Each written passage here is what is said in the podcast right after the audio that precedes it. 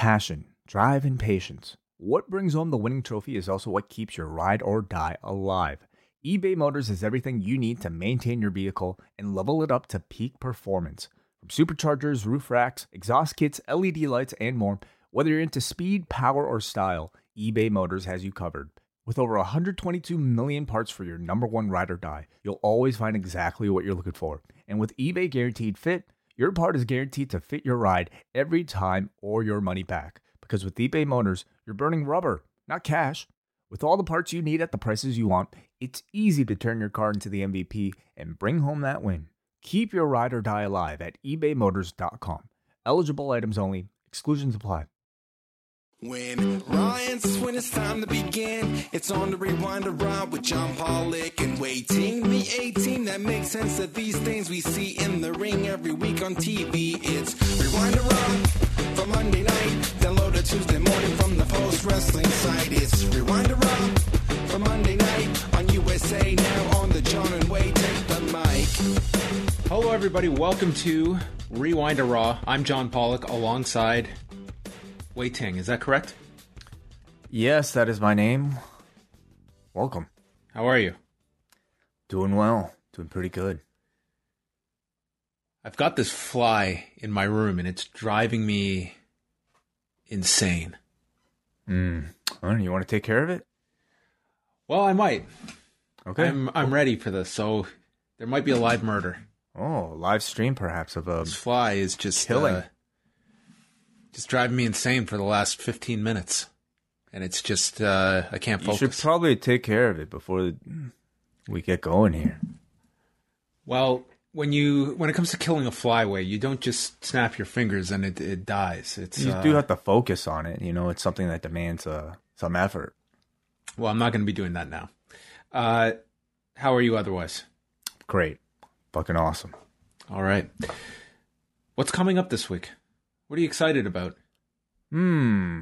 Lots of stuff, you know. The return of Rewind-A-Dynamite on a Wednesday.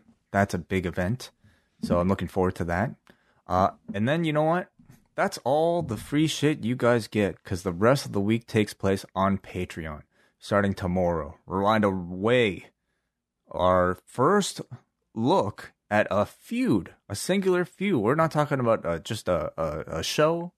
We're talking about a feud. So that means we'll be jumping from episode to episode to talk about the Shawn Michaels Chris Jericho feud of 2008 uh, with a playlist very nicely compiled by Jake Simpson. It's only maybe about like two and a half hours long and contains all their great talking segments as well as some of the matches that we have to watch. Yeah, we have several forward to that. segments. I think four matches in total. Uh, that I guess Way will be watching on Tuesday morning. So you have quite the uh, quite the watch ahead of you. A lot of Chris Oh, Jericho yeah. and Shawn Michaels coming coming your way. I'm looking forward to this. It's a different format. Uh, we'll go very deep into the feud of uh, 2008. That's uh, pretty highly regarded uh, by both individuals and the fan base at large. This was voted the feud of the year uh, in the Observer Awards that year. So we will be tackling that feud and discussing WWE of 2008. And then on Thursday, it's the return of MCU later. We're already halfway past this season, John, with Loki episode four. It'll be me and WH. And as uh, people who have listened to MCU later in the past know, uh, throughout the season, as we get to the later stages, we like to start welcoming guests. And this week, WH and I will be joined by Rich Fann. Oh, okay. Is apparently a big fan of MCU later. So uh, he's somebody, of course, uh, who we all love and uh, for his wrestling takes. But this will be my first chance to get to talk to him about uh, the Marvel Cinematic Universe. So I look forward to that very much. Also on the Post Wrestling Cafe, and then Friday, Rewind Us SmackDown. Forget Rewind It, Dine It Down. Like done with that. You know, it's just two hours SmackDown. Then we go live. The rest of the time, our full attention on you guys. Yes. So that is uh, our schedule back to back to normal this weekend, and then it's Fourth of July weekend, so it's uh, it's a little quiet uh, for all of those celebrating, but we will have a long and winding Royal Road on Sunday, the Fourth of July with WH Park. Oh, what better way to celebrate the independence of America than a podcast about 1990s All Japan Pro Wrestling? Well, it will be uh, Mitsuharu Misawa and Yoshinari Ogawa versus Kenta Kobashi and Jun Akiyama from October 23rd, 1999, uh, that you can go watch up on and then hear W.H. Park and Mark Buckeldy dissect the match in detail uh, this coming Sunday. And on that note, uh, we have a new edition of Post Pro Res up on the site that WH and I did, uh, discussing everything from tassels to fruit markets to Shingo Takagi, Keiji Muto, Fire. It's all up there on the June edition of Post Pro Res that everyone can go download now. So a lot of great stuff up at postwrestling.com. And just taking a peek into the coming weeks. A lot of big stuff coming up, and uh, we are coming up on the first of the month. So maybe on uh, on Wednesday we will give everyone a preview of the uh, cafe content for the month of July. Mm, absolutely. And on that note, I wanted to thank everybody, uh, all of our patrons who have sent us their responses to the survey that I've sent out. Just uh, asking you a number of questions about your listening habits, really who you are. Um, and uh, I really appreciate everybody who's taken the time to respond because a lot of you have. So thank you all for that. Yeah, the ex- feedback ex- has. yeah, I was just going to say it's been enormous uh, how much feedback we, we've gotten to that invaluable information. So thank you to everyone that has participated. Yep, I'll be taking them until Thursday, and I'll be reading every single one, and probably you know doing a bit of a write up sometime next month, just with some of the uh, results. All right, let's get into some news and notes uh, to start us off with.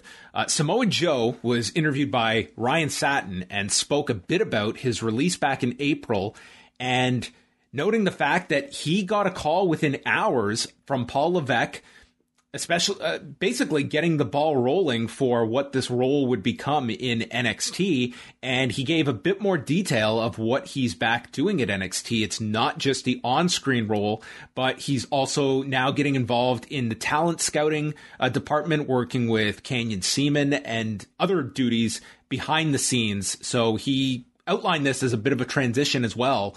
Um, another aspect of the company that he's working in. And I think like that was something you could have speculated upon that what made NXT so attractive to him. It's more than just a singular on-screen role. Like it does seem like this is as much a move for Joe looking long term of what his future is going to be like in the company.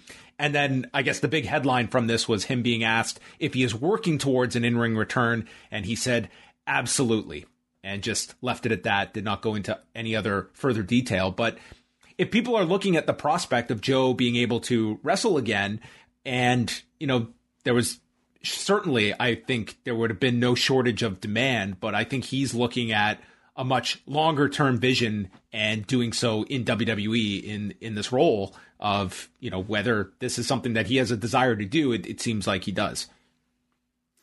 Yeah, I mean, who knows what the future you know may be for Samoa Joe? Obviously, if you know an in ring return is not uh, in the cards in the recent in the near future, then you know you can't really do much better than ask for some sort of backstage role as an executive in the WWE. So you know, I imagine this is a good move for him for that reason. And I think for the WWE, they likely don't want Samoa Joe out there in the wild where he would be a huge, huge prospect for any company that you know on the level of like an AEW or or otherwise. You know, I, I mean, Joe. they did cut him. They did cut him, so it was like I don't know if well, they. Let me correct myself. Then maybe if you're Triple H, you understand that, whereas uh, maybe other people in the company don't. So um, I think this is as much of a move for that reason as well. Isn't that kind of bizarre though? Like, oh, of course, the left hand left and the right hand having totally yeah. different uh, outlooks on a talent. Totally, yeah. It's it's ridiculous. It it seems like there, there's a very big disconnect there. Um, but nonetheless, I mean, it seems like he is very optimistic about being able to wrestle again. But you have to look; he's 42. He is now he he's had these concussions and such. It's like he's probably not looking at years of wrestling. This is probably you know as I'm on the you know latter stages of my in ring career. What comes after after in ring, and this is probably you know makes this an attractive offer as opposed to attacking the independents, going to other places where it's an in ring role. I think he's probably taking much more of a 360 degree view of what can my contributions be in the industry after someone that has gone through these these health issues of that really does put your not your mortality but at least your your physical well-being into your mindset that you know my body is not going to always be there for me, and I want to still be part of this industry. So it seems like this was an attractive one, and the fact he got this call the day of seemed like he really was not in any eager uh, state to move on either. Well, no matter what the future or, or what the status of, I, I guess, his health is, I mean, they're certainly not shy about teasing the possibility of him having matchups with people in NXT. And you look at that roster, and it's just, um, you know, everybody would be a relatively fresh matchup for Samoa Joe. So, mm, you know, here's hoping that all that works out. Yeah, they've definitely laid out qu- quite a bit there. Um, from Brandon Thurston, he reported that SmackDown on Friday did 1,971,000 viewers and a 0.54 in the demo, which, when you break that down, was actually their best demo figure since the throwback edition of SmackDown all the way back on May the 7th. Uh, in Canada, uh, SmackDown did just over 115,000 viewers and uh, just under 51,000 in the 24, 25 to 54 demo. This was going against game seven of the Lightning and Islanders series.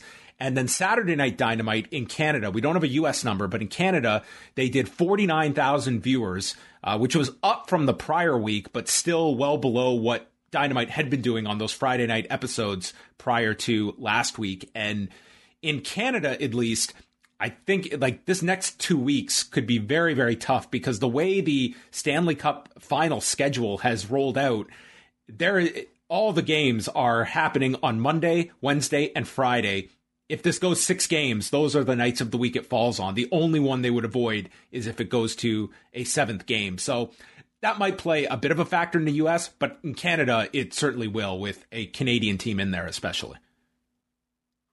I mean, we love our hockey, man. Did you have both screens up tonight? I did not. No.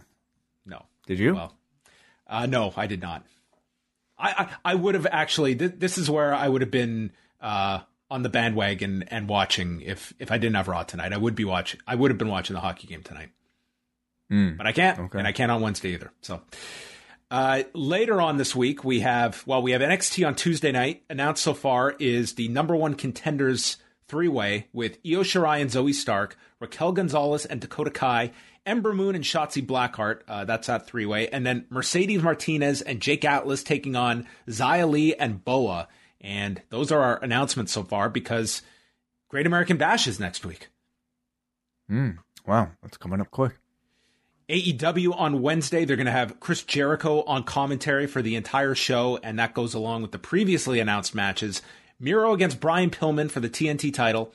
Britt Baker and Rebel against Vickie Guerrero and Nyla Rose. MJF versus Sammy Guevara and the Young Bucks against Eddie Kingston and Penta in a non-title eliminator bout.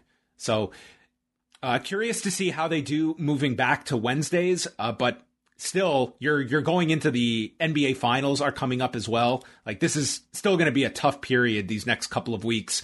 Um, even like the NHL playoffs, again, they're not the biggest competition in the U.S., but you are going into the finals where it's going to be the most attention. Uh, and the NBA finals, it goes without saying. So, I don't know. I'm I'm still looking at AEW. Like I don't think it's going to be that immediate uh, bounce back, but we'll see. It's it's like a pretty strong lineup for Wednesday, but I I'm looking more so towards those shows that when once they go on the road again, uh, which will be next week, and to see what impact that that has because they've built up next week's show pretty big with the strap match, which has to top tonight's uh, three and a half minute strap match. Oh. And a coffin match, which we uh, we did not get the WWE version of tonight. Yeah, I mean, um, I you know this will be a test to see how much of that audience comes back on a Wednesday, but I really do feel like it'll be the combination of like the Road Rager and the Fyter Fest and the Fight for Fallen, Fight for the Fallen shows that'll hopefully be you know the big attention grabbing shows that'll really pick the rest of the people that have dropped off over the past month back for AEW. So, um, you know, slowly, hopefully by that time uh, they can gain what they lost through the NBA. Uh, AAA held a press conference today so Triple Mania is happening on August the 14th. So that's the same night that New Japan is doing that card uh, in Los Angeles. And the updated card that they have announced so far is uh, Rey Escorpion and Psycho Clown in a mask versus hair match. Kenny Omega against Andrade for the AAA Mega Championship. Deonna Purrazzo and Fabi Apache. So that's a battle of your knockouts champion from Impact and the Reina de Reinas champion in AAA. Chessman and Murder Clown against Puma King and or sorry, Chessman Pagano and Murder Clown against Puma King and two mystery partners. They've also added Penta and Rey Fenix defending the tag titles against El Hijo del Vikingo and Laredo Kid, as well as uh, Taurus and a mystery partner as well. A Copa Bardahl match, which is just a sponsored match that they have where they'll throw in all the added talent, and a Marvel Lucha Libre exhibition match way. Yeah, what are the characters they're doing this time? They should get Loki. Oh, interesting. Hmm. Okay. Yes. So there you go. Um, yeah, I think obviously when you have a Kenny Omega and Andrade match, I think that's going to add a lot more attention to this card. And Triple Mania, it does seem like yearly it is the show that your fair weather lucha fans will tune into and have attention for. Like I remember, I guess it was two years ago when Cain Velasquez did Triple Mania and the attention that that show received. And I, have you heard like a peep out of Cain Velasquez? No. I'm surprised that he has not resurfaced in anywhere.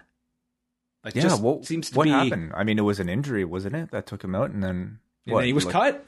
He was Didn't cut. pursue didn't pursue wrestling afterwards. I'm surprised. Like, I'm surprised he hasn't revisited uh, pro wrestling. But um, you know, someone Hmm. that man, two years ago there was quite a lot of buzz on him going into that that Triple Mania that year. He so should play the Hulk in the Marvel Lucha Libre match. Paint him up green. that maybe that could be uh, his his potential uh, next next character coming off that solid WWE run. So, uh, yeah, Lucha Blog noted uh, from the press conference today that the current standards in Mexico City is that they're capped at 1,500 people. They're hoping uh, that that can be raised by the time August 14th rolls around. So, still a lot of time to see where things go, but that is the lineup so far. Looks like a you know, very you know interesting card on, on paper that I think will have its usual interest with the brand name of Triple Mania and what you've got attached to it as well. Okay, I have an MMA story way, but I promise you, we got some drama. Okay, so today it was announced. Everyone was expecting that Francis Ngannou, the big fight everyone has wanted to see, is Francis Ngannou and Jon Jones, and of course, Jon Jones and UFC, they have been at odds over finances, and Dana White was stating it's going to be Francis Ngannou and Derrick Lewis. That was the fight. He said, We're going to make it. It's going to be for the heavyweight title. Well, today, Brett Okamoto of ESPN reported it is now going to be Derrick Lewis versus Cyril Gane, who was victorious on Saturday night. Gane in 25 minutes against Alexander Volkov. They are going to fight for the interim title on August the 7th at UFC 265. This very surprising because Francis Ngannou just fought in March, so it's hardly been uh, a long stretch since the man has fought. But obviously, they wanted this heavyweight title fight on August the 7th, and Ngannou was not ready to fight on August 7th. So they're creating an interim title with these two, and Francis Ngannou is kind of just cast aside here. So, way, it all went down tonight on Brett Okamoto's Instagram involving uh, Francis Ngannou's manager, uh, agent, Marquel Martin, and Dana White. So the the initial quote from Ngannou's agent was, "This comes as a complete shock to make an interim title so soon. If you look at the history of this division, it comes as a surprise. Francis is just now returning to the states to begin training." And he just won the title three months ago. We're unsure of what the reasoning is behind this, but we hope to get clarity soon and figure out something with the UFC soon. At the end of the day, they're in control of these decisions. So Dana White, just scrolling through Instagram, comes across this and he replies, This dude is so full of shit. He knows exactly, in capital letters, exactly what's going on and isn't shocked at all because we told him several times this was coming. His management is incompetent, and hopefully, Francis starts taking a look at new people to help his career. So, Marquel Martin cracked his knuckles, and dude, he typed this in response LOL at Dana White. Complete shock with your decision after we said September was good for us? Complete shock that you guys made threats after less than three months after you were, all were aware? Complete shock after you knew why Francis needed more time? That is correct. I know you're passionate, but you're trying to discredit my integrity when I've been nothing but respectful to you, Hunter, that being Hunter Campbell, and your entire staff speaks more about you than it does me. I'm not even mad. I'm actually impressed that I've gotten your attention. In confident management, I think we've done a damn good job. I think you really don't like the fact that Francis is being represented by not only me, but an entire agency, one of which you can't control. Hence, why you have people trying to rep him all the time to your benefit. Tell you what, let's disclose everything for people to see emails, calls, texts, everything. Deal? Because I'm ready to get blackballed by UFC. I'm not defined by it, you, or anyone else for that matter. How's that sound? Sincerely, your old employee, Marquel Martin. Wow, yikes, what a promo. Man. Um I mean So when Francis Ngannou fights the the winner here, I mean this is this is all the ammunition you've got. Uh, this also very interesting from a, a tweet from Ariel Helwani tonight, who was reporting on this regarding today's interim news. You'd be shocked how often they threaten this, and or how often they threaten to strip. And while most of the criticism has been directed towards Dana White, he is the face after all. It's really been the mo of Hunter Campbell since he took over. For those that don't know, Campbell is the UFC's chief business officer. He took over shortly after the sale. He does most, if not all, the deals these days. Some love him. He's a lot more like Lorenzo in that he isn't emotional, but he also threatens to strip constantly. So this whole matchmaking, uh, playing itself out publicly, it really does give you just kind of a look at, you know, when the UFC has a date and they want a, a big fight. Um, clearly, what's interesting is that they would have the power to just do Derrick Lewis and Cyril Gane. They could book it as a five round fight. They just did this with Nate Diaz and Leon Edwards, but they clearly feel that an interim title, like some kind of championship, some kind of belt needs to be fought for for us to market this uh, for, for this pay per view, which does have another title fight with Amanda Nunes defending on that card. But it's, anyway, an interesting look at uh, just the power games that are going on. And Ngannou is still your heavyweight champion, but this adds another wrinkle to this heavyweight mess. And I think it also kind of sort of even further derails this whole Jon Jones prospect, which that is the fight everyone wants to see at heavyweight with Ngannou. But this, in theory, would set up Ngannou to fight either Lewis or Cyril Gane. Um, and who knows how, how this all ends.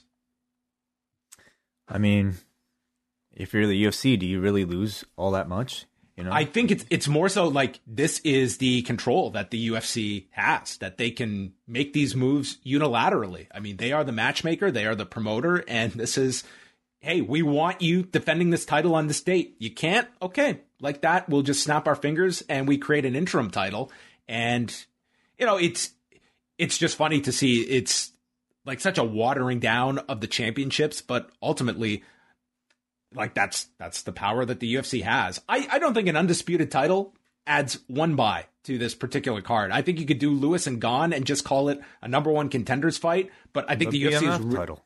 You make up your own title. You can literally make up a title. You're right. I I I think the UFC has a much firmer attachment that it's got to be for a championship than the fan base does. I think you could. This is Derrick Lewis in his hometown of Houston, and you're fighting for a fragment of your heavyweight championship. I, I, will say, you know, as a very, very casual fan at this point, I do think having some like a title automatically tells you tells a casual viewer who's not up on storylines or who the personalities are even that this is going to be a match between the two best that are current right now, even if it is an interim belt. Even intro. So, yeah, like you know, you have to think about the casual fan at the bar who like barely even knows like you know what the situation is.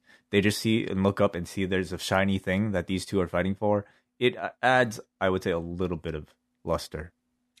Well, I, regardless of it, interim title, non-title, um, this to me is one that I, I, think it'll do very well in the Houston market. They just sold out Houston back in May for a pay per view, and they're going back here. I imagine they'll do very well um, as a live event. Pay per view, I think that's this is not going to be a big show for the company. It's Derrick Lewis and Cyril Gane and Amanda Nunes and Juliana Pena.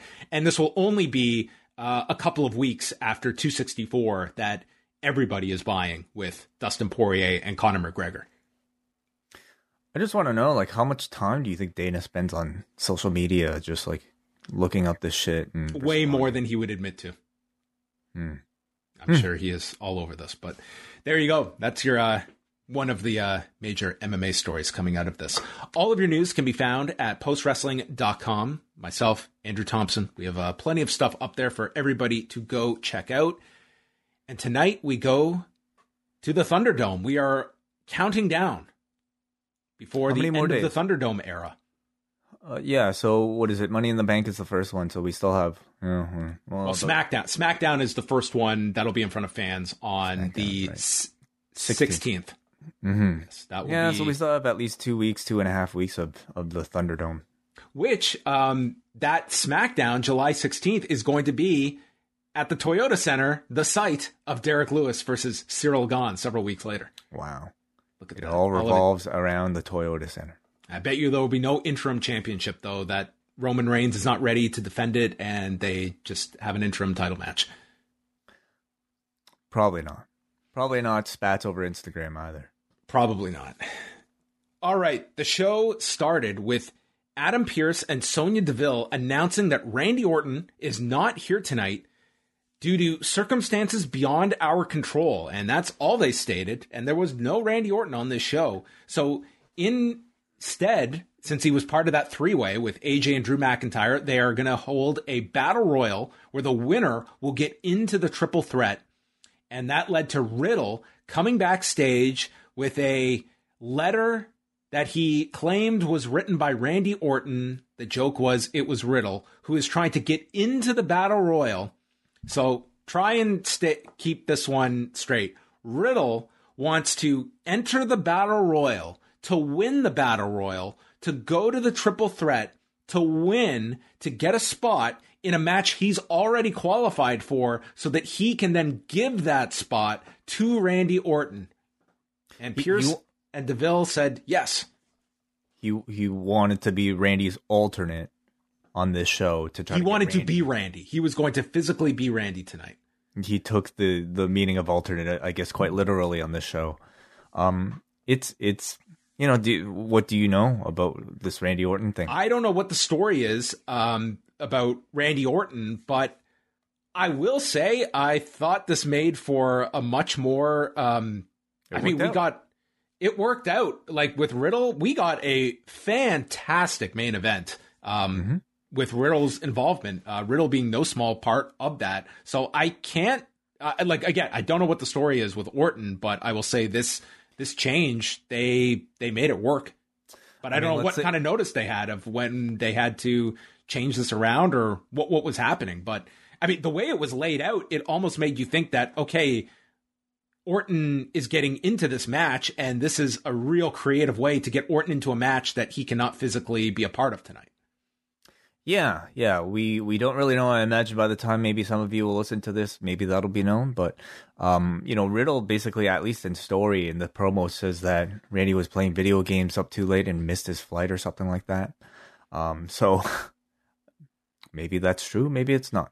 But I, you know, you have to wonder if Randy was a part of the show, what would they have filled that opening segment with without that opening battle royal? I certainly feel like for this purpose of storytelling, with uh, Riddle being a part of this whole thing, with um, Randy Orton not being in it, I thought they did a really great job of uh, do you know using what they had to tell the story, even even to the point where I feel like they might they might have done it better. than- I thought you know, I thought like it almost worked like this furthered the Orton Riddle relationship more. That like this this worked really well. Mhm. So um anyway, uh we'll see whatever the deal is there. So that's kind of your story going into this and so here is your potential members of that three-way. Be- besides Riddle, we had the Viking Raiders, Angel Garza, Jinder Mahal, Humberto Carrillo, Cedric Alexander, Mansoor, Drew Gulak, Mustafa Ali, Jeff Hardy, Shelton Benjamin, Akira Tozawa, R Truth, and the returning Damian Priest, who had not had a match since May 17th. And just the idea of who could possibly headline Raw tonight with Drew McIntyre and AJ Styles. And this is most of your Raw roster. You had two candidates, I think, here, because I would no longer put Jeff Hardy in that category. It was like Priest and Riddle was pretty much what you had here. Yeah, pretty much, you know, but that's always been the story, hasn't it, about this Raw roster? It's pretty relatively thin on like, you know, real legitimate title contenders. Um, yeah, I mean, look who's in the Money in the Bank match. It's Ricochet that's in the Money in the Bank match. So, you know, I I think maybe most of us could tell, but you know, I definitely felt like Damian Priest had a real chance of making it through. Yeah, uh, and that's uh, he would make it to the final two with Riddle. Um, this was, you know, a battle royal. We had a ton of eliminations. The return of the twenty four seven title uh, saw Akira Tozawa get thrown out of the ring and then rolled up by Drew Gulak, and they ended up doing a bunch of title changes. R-Truth won it, and then Tozawa did a somersault off the apron to win the title back. So Tozawa came with the title, left with the title, and the 24 7 belt is still alive. Is it though? I mean, I, I think the gimmick is, has been long dead for over a year now. Um, I mean, it, it adds, I guess, a little bit of like flavor to this otherwise um, pretty generic battle royal, but you you know you don't really. This thing is two years old. This much. gimmick. Yeah, yeah. Um, so next time they have a celebrity, I suppose that's you know that they want to. Maybe I'm sure the Burger King uh, eventually will will win it. Omos came down to eliminate the Viking Raiders. Then uh, we get Riddle and Priest, uh, who it comes down to. Riddle did the Minoru Suzuki armbar in the ropes and then eventually caught Priest with a flying knee that sent him to the floor in 14 minutes and 11 seconds. And Riddle insisted that they play Randy Orton's music as he did Randy's pose on the turnbuckle and got the pyro as well. Yeah, I thought that was all really cute, and I thought Riddle and Priest had a fun little match. You know, when it was the the final two with the two of them. So I, I actually thought it was a good way of furthering this Riddle Orton storyline. Um, and you know, battle royals are usually just very easy to di- digest. So you know, it was fine.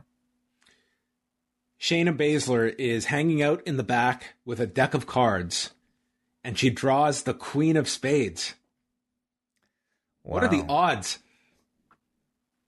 One in what is it, fifty two? Nia Jax asks if she's getting ready for a match or a card game, and Shayna explains that these cards keep my head clear.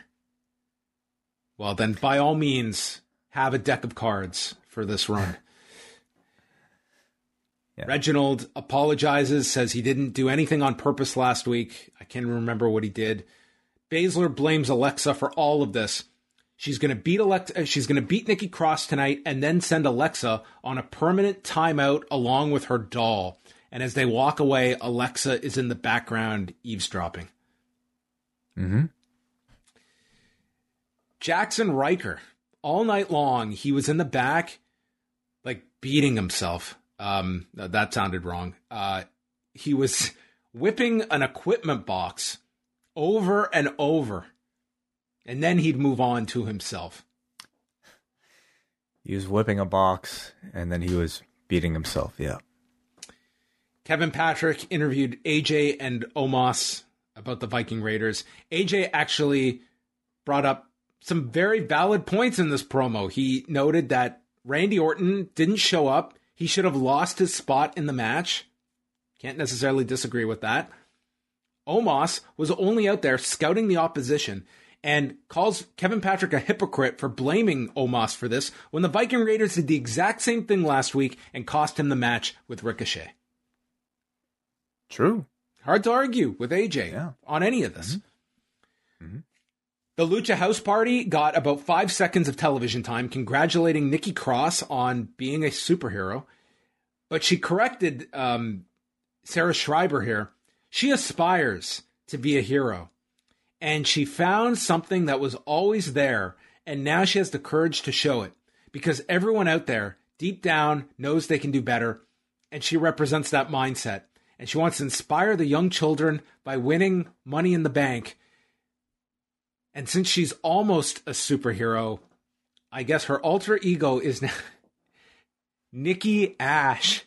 Nikki, almost a superhero. hmm I guess I superhero in training was uh, no longer PG. Yeah, I don't. I don't think. uh This is a direct rip from. Rosey, like right down to the to an acronym to describe her. See the thing, you're right, but the thing is, those gimmicks, the Hurricane, even like Mighty Molly, all of that was just like kind of played for laughs. Like to me, all those gimmicks were like we were supposed to think that this person was really weird to think that oh okay they're gonna dress up like this and think that they're a real superhero. We're not completely supposed to take them seriously. I get the sense from these promos that we've seen from Nikki, she's not supposed to be like that delusional hurricane character. I think she's actually supposed to be an inspiration to the people that are watching her, to the audience that's watching her. Um, like I sense no sarcasm, kind of like no no camp to this, um, other than you know the unintentional um camp that exists. So, you know, like like like like these things usually uh, um go with WWE Raw we are extremely outraged the first week that we were exposed to it.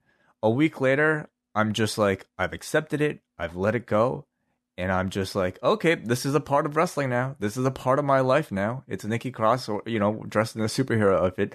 Let's see where they go.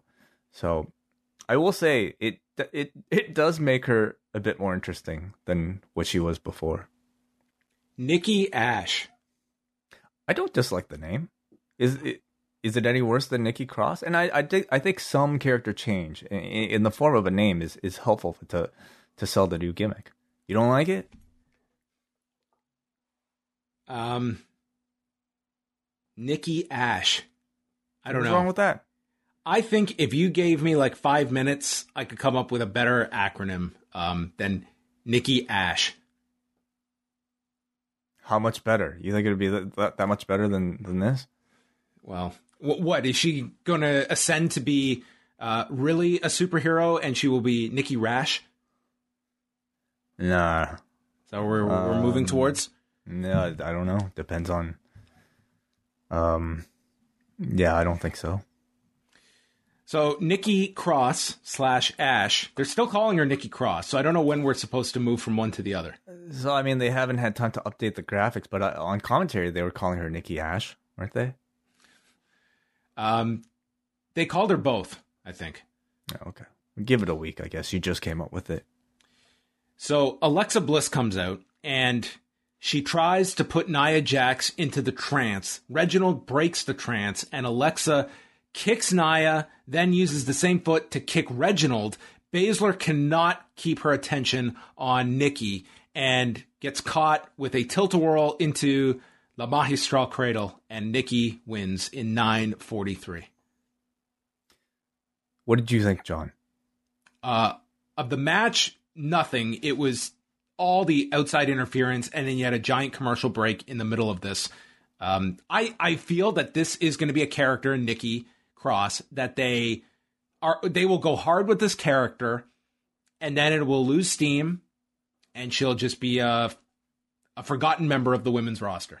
That is my that is my pessimistic outlook on this. But for now, they're going to go super hard with this new character that they're clearly invested in.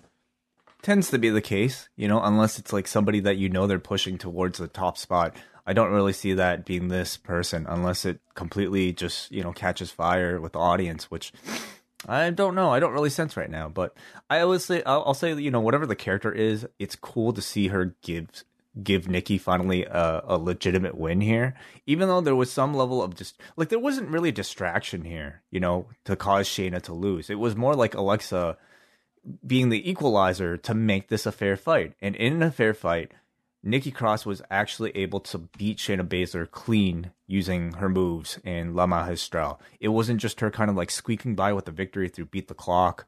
Um, so you know, whatever you think of the gimmick, I feel like as long as they they're able to give her some legitimate wins and push her as a credible threat as as a competitor, uh, it's it's it's going to be a positive overall for Cross. Cross also has like a very strong, likable personality, and I mean, you can just look at the the you know the fact of like what Killian Dain had stated that it seems like this was her idea. She's all in on this. And I think that really comes across. This is not somebody that is just trying to make this work. Like I think Shayna Baszler, I think she is really trying to make this stuff work that is so counter to what she had done prior and is just trying to I think she's trying very hard, but I don't think it's it's the same thing.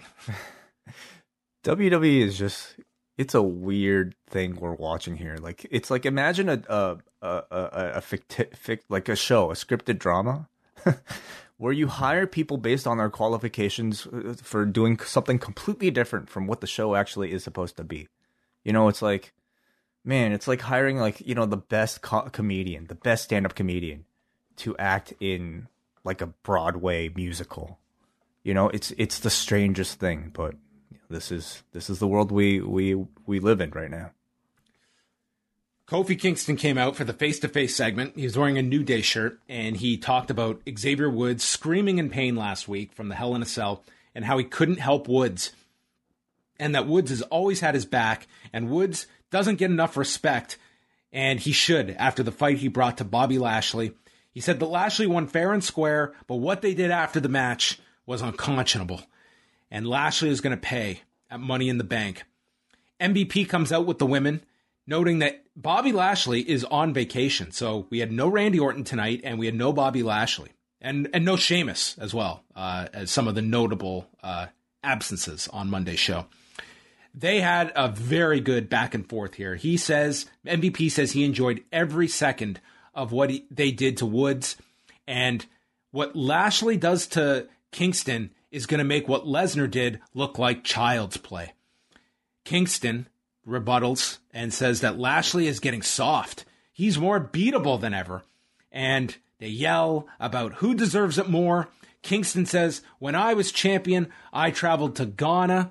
I showed kids that anything is possible. And then I flew back to TV to defend my title. Your champion is on vacation. He's distracted. And when you take your eyes off the prize, you lose that prize. MVP says the reason you went with the belt to Ghana was to feed your ego. and Kingston says Xavier Woods will be back next week. MVP, you've been milking your knee injury. And MVP says, I would whoop your ass, but I'm not cleared. And Kingston goes to the floor, trouble in paradise, and says, Now you're hurt. I thought these two had a great segment together.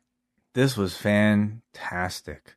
Um, I think uh, one of the best segments on Raw, if we're talking strictly talking between two people, one of the best promo segments on Raw in a very long time, maybe even one of the best in the WWE this year. You know, where most of that I feel like has taken place on SmackDown. Raw finally had one here in MVP and Kofi Kingston. It was Kofi to me at the character's very best, his most fired up, his most heroic. Uh, it felt like a really natural back and forth. You know, if there was any scripting here, it felt minimal or at, at the very least, you know, very well executed. So I, I especially love that Kofi and, and MVP, but Kofi to me like had excellent substance and logic behind the trash talk. You know, he was at first using the time to put over Woods being overlooked, which was just a great way of I think cementing that match last week because uh, I had forgotten about it for the most part until he mentioned it. Um, but then, like, you know, talking about like the layers of this unbeatable Lashley getting stripped, citing examples about why he feels that way, talks about, you know, how great he was as a, as a champion. This was his pitch to the audience to like, you know, to, to, to remind us why we, why we should be cheering for him, why we want to see him as, as WWE champion. And then finally calling bullshit on MVP's knee injury, which like I had almost completely forgotten about by this point. All right, you're right. Like the guy should be healed by now and then laid the guy out at the end with physicality. So he came out of this looking so cool, so heroic, and just a great baby face. And of course, required a great villain like MVP to drag that out of him. Yeah, this was like a very, a very good talking segment compared when you're looking at, um, you know, WWE segments. Like you had the two interrupting. It felt personal. Like it felt like a conflict that these two were escalating and pulling out of one another. And you had a deeper interest, I think, in the match after this. So Kofi was great. MVP was very strong here. And here was a week where they did not have Bobby Lashley, and they did a great job hyping up this match. Oh, now you want to see Lashley's reaction to this. Yeah, he's not going to be happy on vacation. Yeah, maybe he's going to cut that vacation short. Mm-hmm. Time to come home. Kevin Patrick was with Eva Marie and Doudrop. Eva Marie called him Kerwin. And Eva Marie says that Doudrop made a rookie mistake last week. She was overwhelmed, but we all make mistakes. And she has requested a rematch so Doudrop can learn. Um, the best part of this were all the faces that Doudrop was making just subtly and just can't stand this woman. But what they really need is some kind of explanation. Why why are you with this woman? Like- yeah, I don't know. Like don't in know. this in the story, has she just picked up this woman randomly? Like NXT UK does not exist in Raw's world. So No. what is the connection here? Like at least with MJF and Wardlow, they have established why Wardlow is stuck with MJF and he's supporting his family. Like they have made that clear and that he's under a contract specific to MJF, not AEW. And I think we you know, it's been 2 weeks, but they I think need to at least explain some kind of uh attachment here of who this woman is. It wouldn't hurt, you know, to give us some framework about how uh, WWE contracts work, who's allowed to compete and who's not. I think I would I would say maybe the storyline assumption is that somehow like Doudrop is not a a contracted wrestler and so needs kind of Eva Marie to get her through the the door. Maybe Eva Marie is the one with the pass. She's she's on the list, and uh, Doudrop is the plus one that you know needs Eva Marie. I don't know, and I wonder if like they're thinking this hard about it. Probably not. I, I doubtful, but I, I do like that you already have this woman hating Eva Marie right out of the gate. Like that's our introduction, pretty much. Is she can't stand this woman. See, I do feel like there there might be um a reason for that, and, and maybe that's because they don't want to just completely retell this type of story of like you know the like Doudrop being the complete subordinate to Eva Marie, who can't necessarily stand up for herself. Here she is, like you could tell she is rebelling against Eva Marie, and she's coming out the victor. They're making her look good at the end of all of these segments, embarrassing Eva Marie at at, at the end of all of them. Um, and I, I I have to think that maybe that's you know done on purpose to maybe just kind of stray away from the expected outcome of these types of um you know like protege like mentor type of stories where it's usually Eva Marie continually embarrassing the protege. So maybe maybe that's why. So Asuka and Naomi versus Eva Marie and Doudrop. Once again, Eva Marie will not tag in, so Doudrop makes her own comeback, hitting uh, Asuka with a senton, shoulder tackles Naomi, and then splashes Asuka to pin her in 217, and then Eva Marie announces herself as the winner. So Doudrop pins Asuka in It's two a minutes. big it's a really big win. And like if you're an Asuka and Naomi fan, you're probably not going to be happy about this. But the storyline focus is on Doudrop and Eva Marie here. So I mean, I, I will say I give them credit for like they essentially had Doudrop win a handicap match here against Naomi and Asuka, and that is to me like if you're trying to push somebody seriously off the bat, um, it's strong. Like they had, you know, again, her looking like the smart one, the good one, the competent one coming out of this. John Morrison wheeled The Miz backstage, and Miz says that Morrison is going to win the ladder match and successfully cash in under his tutelage because he knows when to strike. And Sarah Schreiber all of a sudden disappears, and there is Ricochet holding the microphone. And somehow Ricochet was able to steal Morrison's dripstick.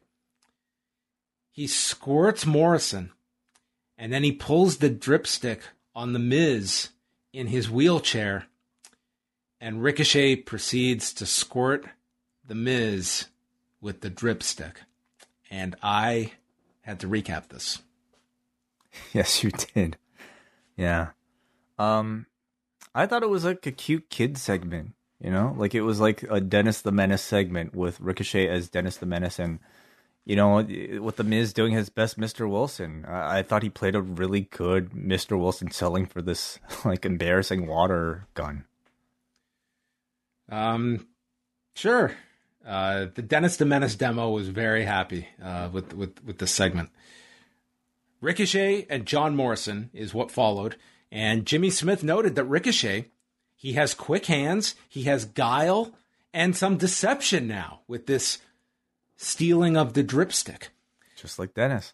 Just like Dennis, you're right. The Miz is on commentary, and so Miz Miz ends up blocking John Morrison from Ricochet in his wheelchair. So Ricochet leaps off the wheelchair to deliver a hurricanrana to John Morrison on the floor. This was the best wheelchair assisted spot I have seen in a wrestling match. I agree. I thought it was actually really clever, and I I really loved the way the Miz got into position, had this big freak out, and said, "I'm not going anywhere. I'm parking my my wheelchair right here," and then actually parks it. Like he puts the brake on. Can you imagine So- if he forgot to put the brake on?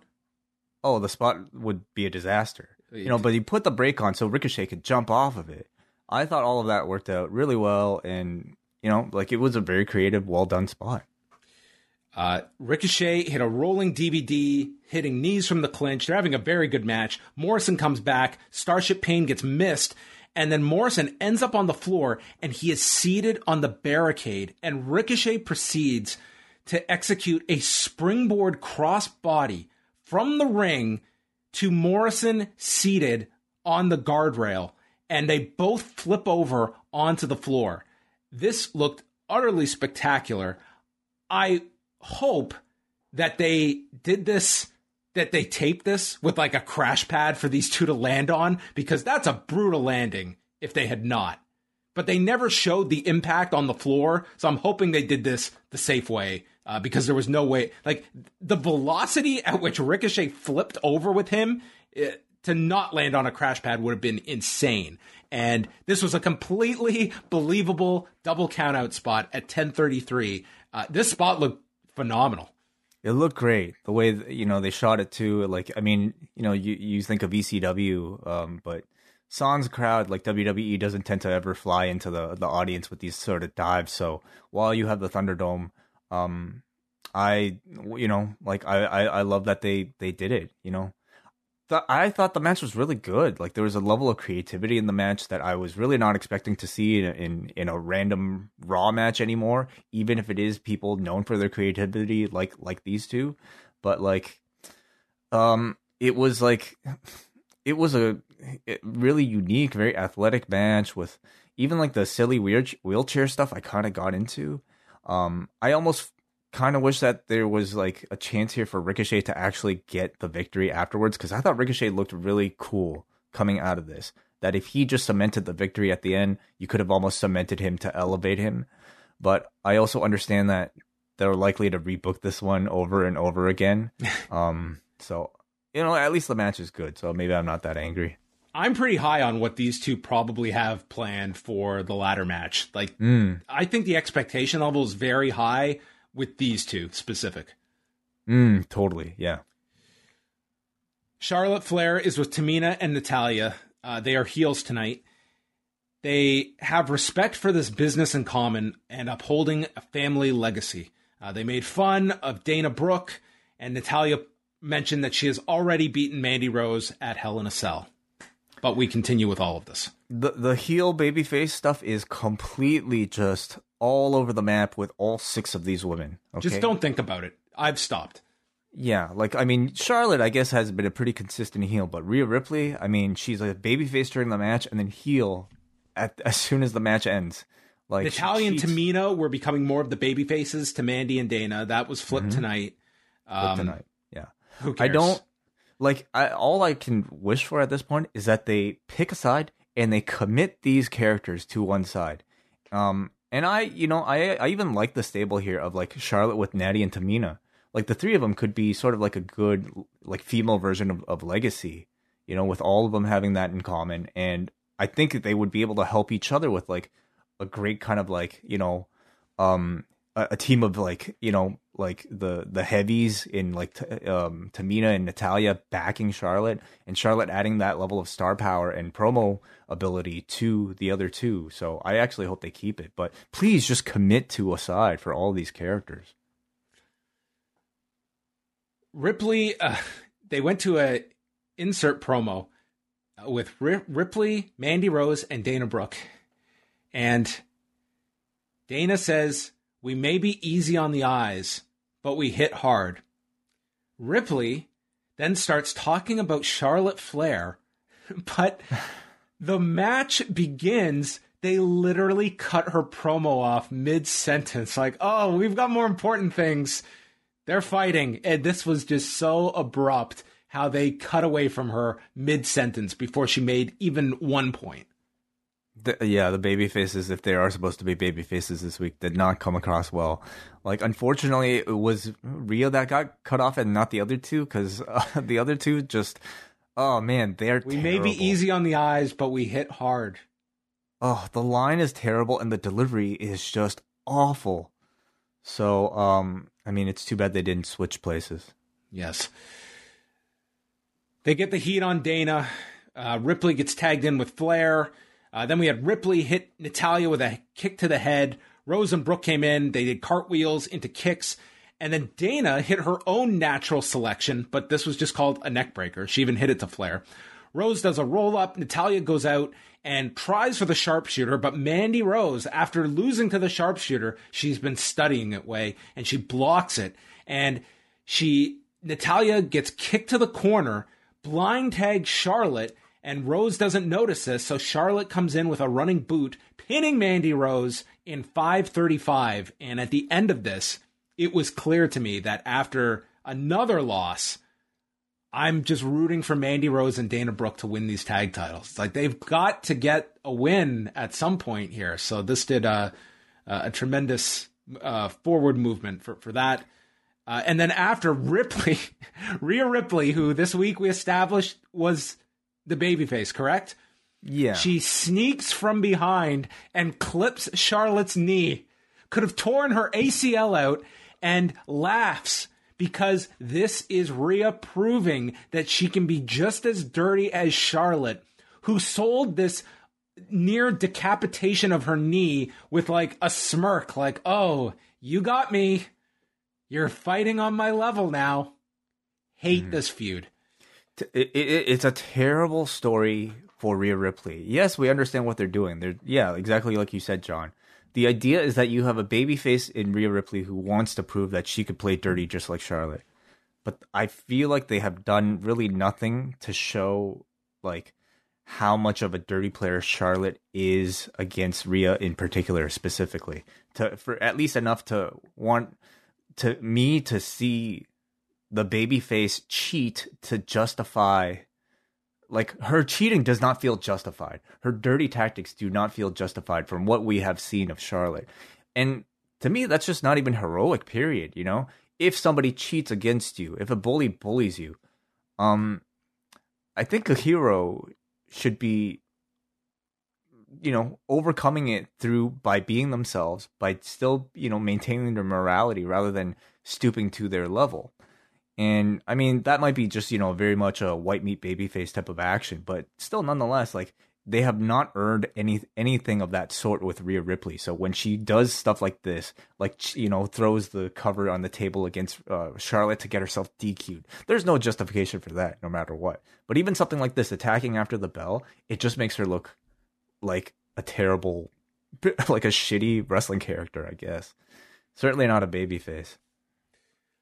Yes, we will talk about all the babyface heel dynamics and uh, an audience loving a babyface despite whatever actions they might commit to get to a victory uh, when we discuss the Shawn Michaels Chris Jericho feud. And we'll compare it to this. Then it is time to get ready for the strap match. As we go into the preview, it is noted at one point a very impressive tag team. Elias and Jaxson Ryker. I missed that episode. Ryker is in the back with this strap, whipping himself repeatedly.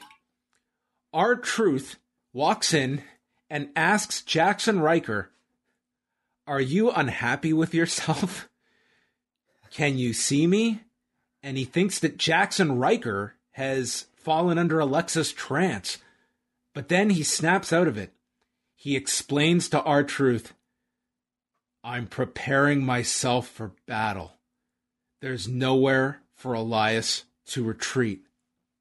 What am I doing, you ask? I'm purging myself of any weakness and exploring where to afflict the most pain on my opponent. End scene. So, I mean, as we see more of Ryker, you know, in this solo character, we get more of a sense of, I think, the character they're trying to get him to portray. And um, this week, it, I mean, he shared a scene with R-Truth, which tells me that, I mean, they are pushing him as almost this kind of comically intense man, former war veteran who is kind of off, kind of, kind of in his own world, and in this segment, portrayed as somebody even weirder than R-Truth in this scenario. So, um, you know, it's a character. Um, so he he nothing, least I think nothing like some uh, some lighthearted uh, PTSD storylines. Yeah, I mean, you know, unfortunately, it's it's just a that's that. I also feel like they're kind of up against something because, like, you see Jaxson Ryker, what character do you give the guy? You know, like any character is probably better than the creative wrestler that you just see at this like like base level thing, right? So, um, that's what we have this week. How much do you pay attention to the commercials during Raw? Do you even I watch? No. Okay. So there was one ad, okay? It is for the LG wash tower, okay? Okay. And they have What, what is gotten the what is that? A washing machine? Yes, yes, it's the super Okay. washing machine. And they have made a remix of Got Your Money, Mm-hmm. but instead of the lyrics of Baby I Got Your Money from Kelis, they have taken the classic featuring Ol' Dirty Bastard It's his song, actually. Yeah. And it is now done with the lyrics Baby, I got your laundry. Okay. This is the goofiest ad that I saw all night long. That they took a an ODB song Uh, and I- turned it into it. Dude, it I it was so bad you- that it was like uh, uh like an earbug that it was stuck in my head. Well, I haven't seen the ad, but I will challenge you because um, the goofiest ad I saw tonight came courtesy of WWE Raw.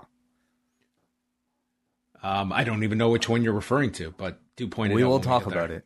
Okay. There was an inset promo from Elias. He said that Ryker traded in the truth for a lie. I thought this was maybe a deeper line about the last segment with R-Truth, but no. I thought I thought it was a reference to his tweeting habits. Yeah, that'll be uh that that'll be the next layer we we peel in the uh, Jaxson Ryker character when he uh has uh he explains to us why he's not allowed to use a phone anymore. Elias says he will literally and symbolically sever the ties with Ryker and I will compose a master symphony. I laugh because he said this like with the same aggression that you would like I'm going to murder a man, but he had to say it in his like his goofy verbiage of I'm this singer that's got to make all my words like play on themselves. I will compose a master symphony.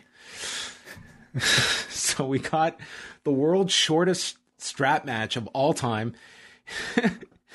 Jaxson Ryker walks out to his awful theme, and Corey Graves goes, No one is more excited for this battle than this man. And I wrote down, probably accurate. I probably, no one is more excited for this pending strap match that we've had seven days to anticipate than this guy. So Elias jumps him and starts whipping Ryker. Ryker yanks him into the post, and then Ryker, dude, he whips the shit out of Elias. He's whipping his chest, he's whipping him in the ring, and then Ryker is on the turnbuckle and gets pulled off into the flying knee, which it appears they have retired the symphony.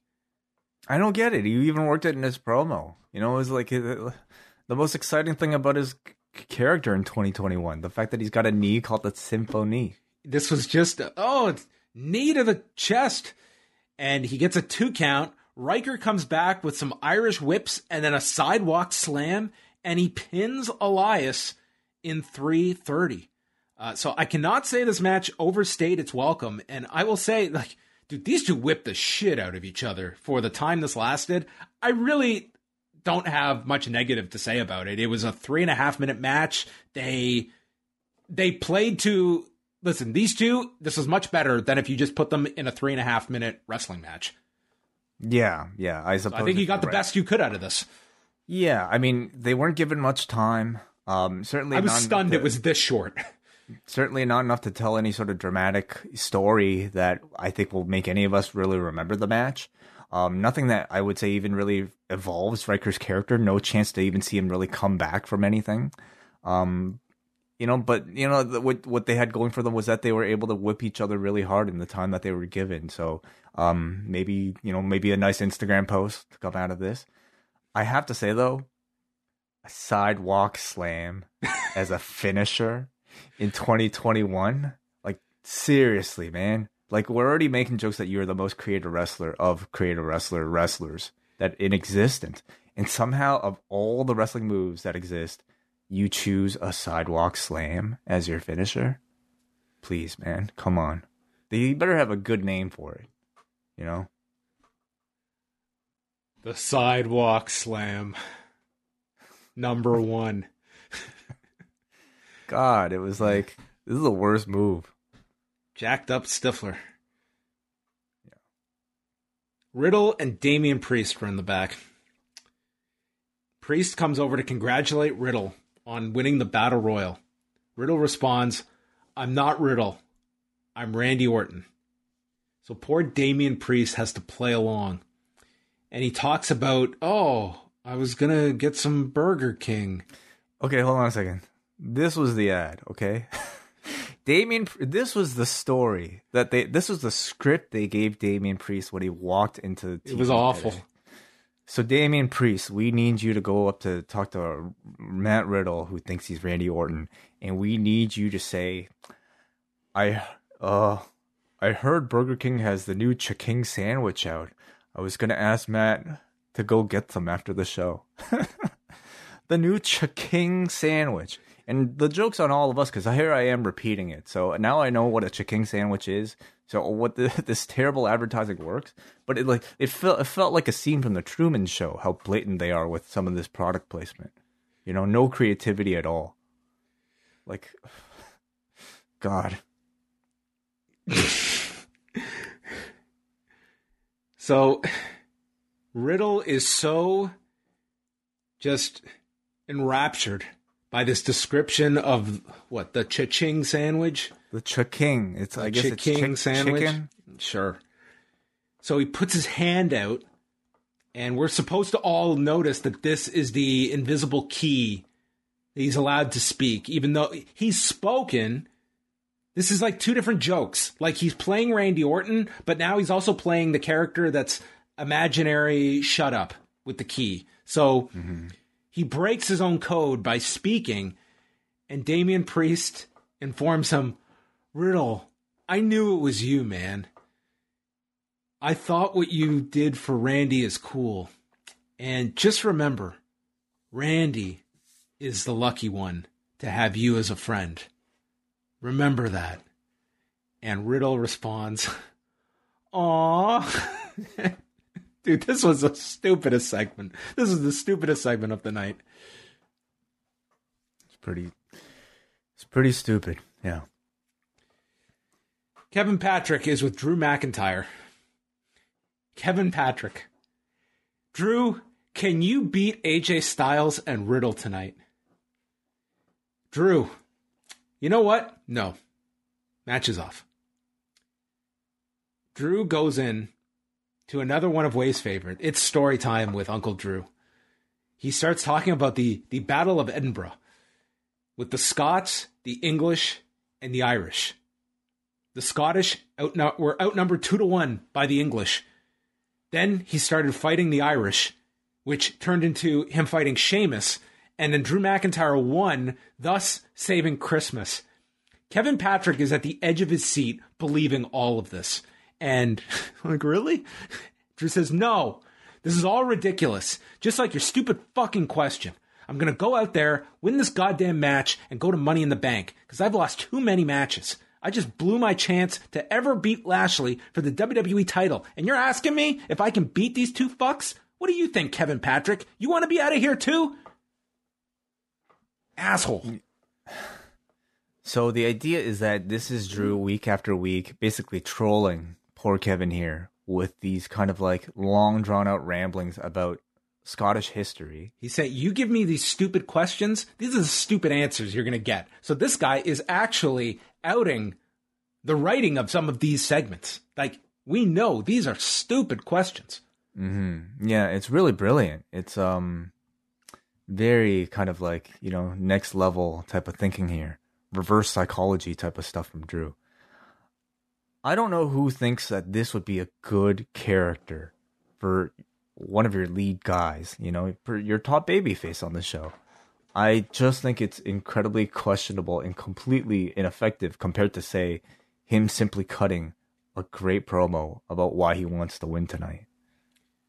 I just don't understand. Well, thankfully, uh, Drew McIntyre had about 28 minutes of screen time on tonight's show, and everyone will focus on the 26 minutes and 40 seconds and not the minute 20 of this promo beforehand. AJ, Drew, and Riddle, dude, they came out, it was like 25 past the hour. It's like, this, there's nothing left on the show. So they are going the duration here, and they went long. Uh, that said, I thought they killed it. This was an unbelievable main event. I thought I thought this was better than the match we got last week with Drew and Riddle. Agreed. Drew's Drew and Riddle are just carrying things on Raw, and AJ was great in this match too. Um, we had AJ. Uh, they're on the floor and they tease Drew putting him through the desk, but AJ is able to avoid it. And we see some vertical suplexes, and then AJ and Riddle lift and toss Drew through the desk to set up our first commercial break. AJ just annihilates Drew with these kicks as he's still selling the desk break. He is in the ring with Riddle. He applies an ankle lock, then hits a brainbuster, and he's in control going back between Riddle and Drew, who's still on the floor, until Riddle catches him with the draping DDT and starts pounding the mat. And as he leaps in the air for the RKO, he lands on the shoulders of AJ, who just drops him. And we get Corey Graves calling this the closest thing he has seen to a burning hammer in recent memory. Yeah, yeah, very true. Which this came across like a a safer burning hammer is what this mm-hmm. looked like. It was a very good description by Corey Graves. Drew returns to the match and drives AJ into the barricade repeatedly, misses a claymore, and then Riddle just starts taking out both guys with huge kicks, ending with AJ getting out of the way and Riddle PKs the steel steps and he thinks his foot is broken. So the trainers have to take him out. He's stating, I can't let Randy down. I mean, Randy really felt like a deadbeat on this show, didn't he? Mm, This guy's literally breaking his foot for you. I mean, I think that's what you're supposed to think. I guess. I mean, Randy might not even be aware of any of this. This is all Riddle kind of doing it himself, isn't it? you don't think Randy was watching? Probably not. Probably DVR's if, raw. yeah, yeah. If he has a day off, you know, probably like you know, read a report or check out a podcast. Last segment sees uh, AJ and Drew left alone. Drew hit a Michinoku driver. Then AJ clips the knee, gets the calf crusher. When Riddle hobbles out with his foot all taped up, and he stops the calf crusher by applying the Bromission to AJ, goes for a phenomenal forearm into a flying knee, and then Riddle hits an RKO onto Styles. But Omos pulls AJ out of the ring. Riddle turns around and eats a claymore. Drew McIntyre pins Riddle 26 minutes and 40 seconds. Awesome main event. Just awesome. Really good three way, and I think a really good you know match long story of Riddle uh, doing the big babyface comeback, all for his best friend, his his idol Randy Orton. I thought the Riddle characterization was really strong here, and there were some really bi- like nicely done big physical spots with Drew going through the table, Riddle with the foot injury, the burning hammer from AJ. This match went almost 30 minutes. It was three segments, and it was compelling the entire way through. It also didn't have the usual, like, you get the multi segment matches in WWE and it really hurts the flow. I didn't feel that in in this one a- as much. Like they were opportune times to take the br- breaks. You had your two breaks to take, but I didn't think it ever like deflated the match. Um, these three worked super hard. This was probably the best match we've seen on Raw this year. I'm gonna have to rack my brain, but I, I'm not gonna challenge you about that. I mean, the recent stretch, like Drew has had some really great matches on Raw that have kind of gone under the radar, but it's really, I mean, I, I, think you've gotten two of the better episodes of Raw last week and this week um, mm-hmm. in, in, some time. Not to say like there are not uh, lots of issues with this show, but they, uh, I thought this was a much better. I, I, enjoyed this show more than last week's. I enjoyed Raw tonight, and um, you know, um, last week was good, but let's not forget that's only because of the men's division and the Money in the Bank qualifiers. Everything to do with the women's division last week, I thought was just some of the worst we've seen all year. This week, I feel like the women's division stuff was I, I, I had just kind of internalized and accepted everything, and just you know was was just like okay, her name's Doudrop. All right, Nikki Cross is a superhero. like it didn't bother me as much this week and in fact i thought the booking of both of those ladies tonight was actually really strong for them making them look like very good active competitors. I'm hoping whatever's going on with the uh, charlotte rhea ripley mandy and tamina and, and you know natalya and, and dana i hope they've settled whatever role that they're supposed to be in and we can just move forward from this point um, but you know that match I thought was good, and the rest of the wrestling on, on this show I thought was strong. Even like Ricochet Morrison, I thought was was a really good match. Um, you know, and and the main event was fantastic, but to me the highlight was the Kofi MVP segment. That was tremendous. oh, you got you got that in there. I mean, you you had a lot of strong segments. Like honestly, like Elias and Ryker was not something I was looking forward to, but I mean they presented it at like I had no issues with it, with that at all. It's like three and a half minutes. It's like you're not going to have uh, too much to complain about. Yeah, very good segment with Kofi and uh, MVP with that main event. Battle Royal was fine for what it was. Mm-hmm. It established a story throughout the show. Um, so I, I, mean, this was a, a, Raw that you at least see some direction attached to it. You got some great wrestling on this show when you throw in Ricochet and Morrison with that main event. So uh, yeah, definitely on the higher side of, of Raw, which has been a struggle this year. This is where we go to the forum, and God knows, as we throw a rock into the ocean, it comes back a 5.1. It passes by 0.1. All right. I mean, I don't even know if that's good or bad at this point, but okay. Thank you. Let's start the feedback with Dave, who says, For the second week in a row, I actually watched Raw all the way through something I haven't been able to say in years. And although there was plenty to shake your head at each week, I found myself really enjoying the in ring work both weeks. I know you guys always rip on Riddle, but for some reason his character amuses me and he's awesome in the ring. John Morrison playing the Miz's dumb sidekick is usually pretty funny.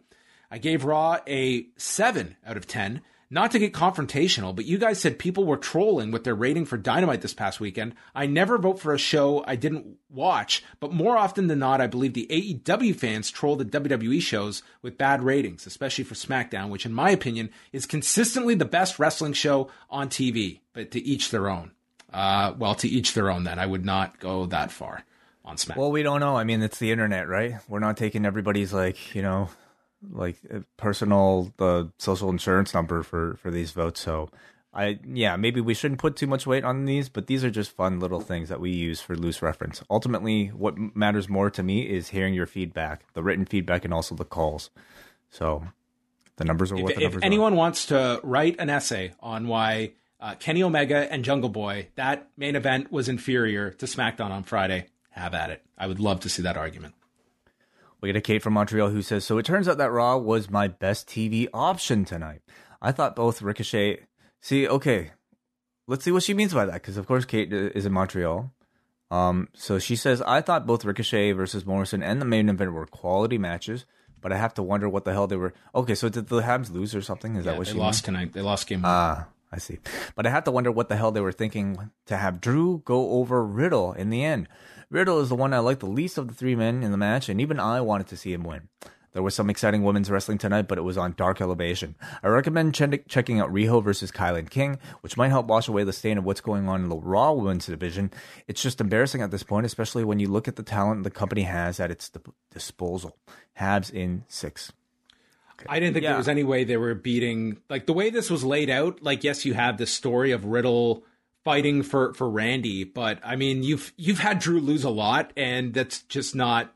They're not going to put Drew on this losing skid, and you have to have him figured into the pay per view. So, I mean, I I get that thinking, and this is one where I know it's always you groan when you hear "let it play out," but with the Orton Riddle storyline, like Riddle coming up short, like you have this super admirable task that Riddle set out to do but he ultimately failed. So you have Randy's reaction to that. Is he does he see this as, "Oh, look at how hard this guy worked for me while I was gone?" Or does he look at the end result that you failed to get me into the match? Like there's there's mm-hmm. interesting ways you can go and that is your focus, Riddle and Randy, not so much making sure Randy gets into the ladder match. It's it's actually probably better for the story that Randy is not in the ladder match and Riddle is you know, ultimately, I, the the match they want to have involves Drew McIntyre being in the Money in the, in the Bank, so they had to get there.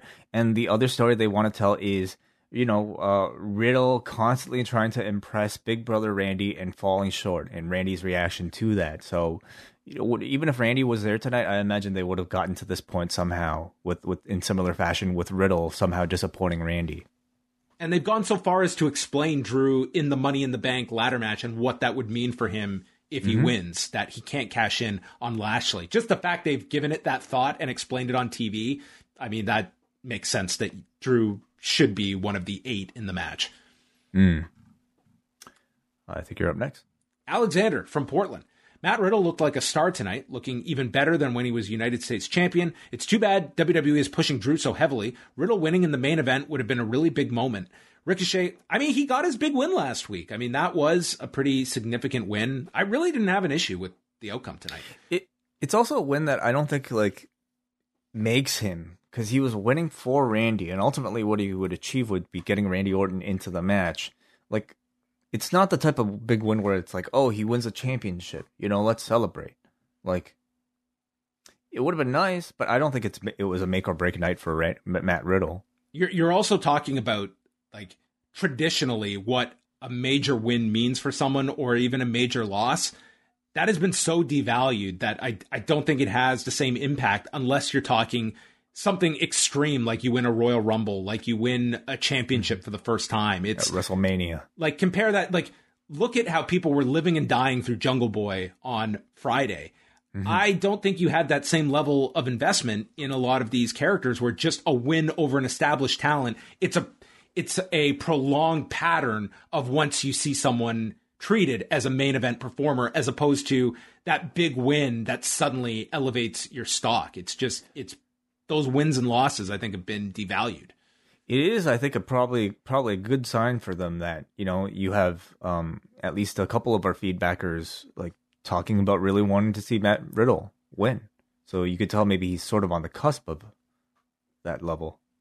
Alexander finishes, I'm disappointed that Damian Priest had his return in the Battle Royal for being two of the most dominant champions in NXT. Shayna and Asuka lost in weak ways tonight. Nikki Cross's almost a superhero gimmick seems incongruent with her winning matches via countout and roll-ups. Aren't superheroes supposed to look stronger than that? 4 out of 10 show. I mean, she won with a pinfall tonight. La Magistral is is not. What's wrong with that? That's a sort of roll up. It's a legitimate a move. Yeah. Um, ends it with asking if Becky Lynch is still not available, what's the hottest match you can think of for the Raw Women's Championship at SummerSlam? Um, uh, oh, Raw. Okay, I was going to say Sasha uh, Bianca, but Raw. I'd be really surprised if Becky Lynch isn't back by SummerSlam. But I mean, yeah. if you're completely throwing that out, I mean, it's that's pretty slim pickings on Raw. I wouldn't say there's anything on the Raw side that that's all that, that enticing. The biggest thing you're building now is Nikki Cross. They they've like exhausted any combination of Rhea, Charlotte, and Asuka. So I mean, maybe it would have to be Alexa, I suppose, if we're talking star power. Um, it's not an attractive match by by any means, but um, I'm I'm I'm hoping Becky shows up. All right. Well, thanks everyone for your feedback tonight to Raw. That was a more positively received edition of the show, several weeks out from Money in the Bank. And you guys are you guys love everything. You guys are not critical enough. Dude, I got that criticism last week from someone who said you're not hard enough on WWE. It was like, "Are you out of your mind?" Like anyway, it's it's comical. That's fine. Uh we will be back on Wednesday to be super negative and hate everything when Dynamite returns to Wednesday nights at 8. So we will be live 10:15 p.m. Eastern for all double double ice cap and espresso members of the Post Wrestling Cafe. Yeah, always a good time. We want to thank everybody who makes the time to join us right after these shows in the Zoom room. Uh, double double ice cap and espresso patrons. Those of you who choose to support us at those tiers, we thank you uh, by giving you this this level of access immediately, raw and uncut. I like what you did there. Good night.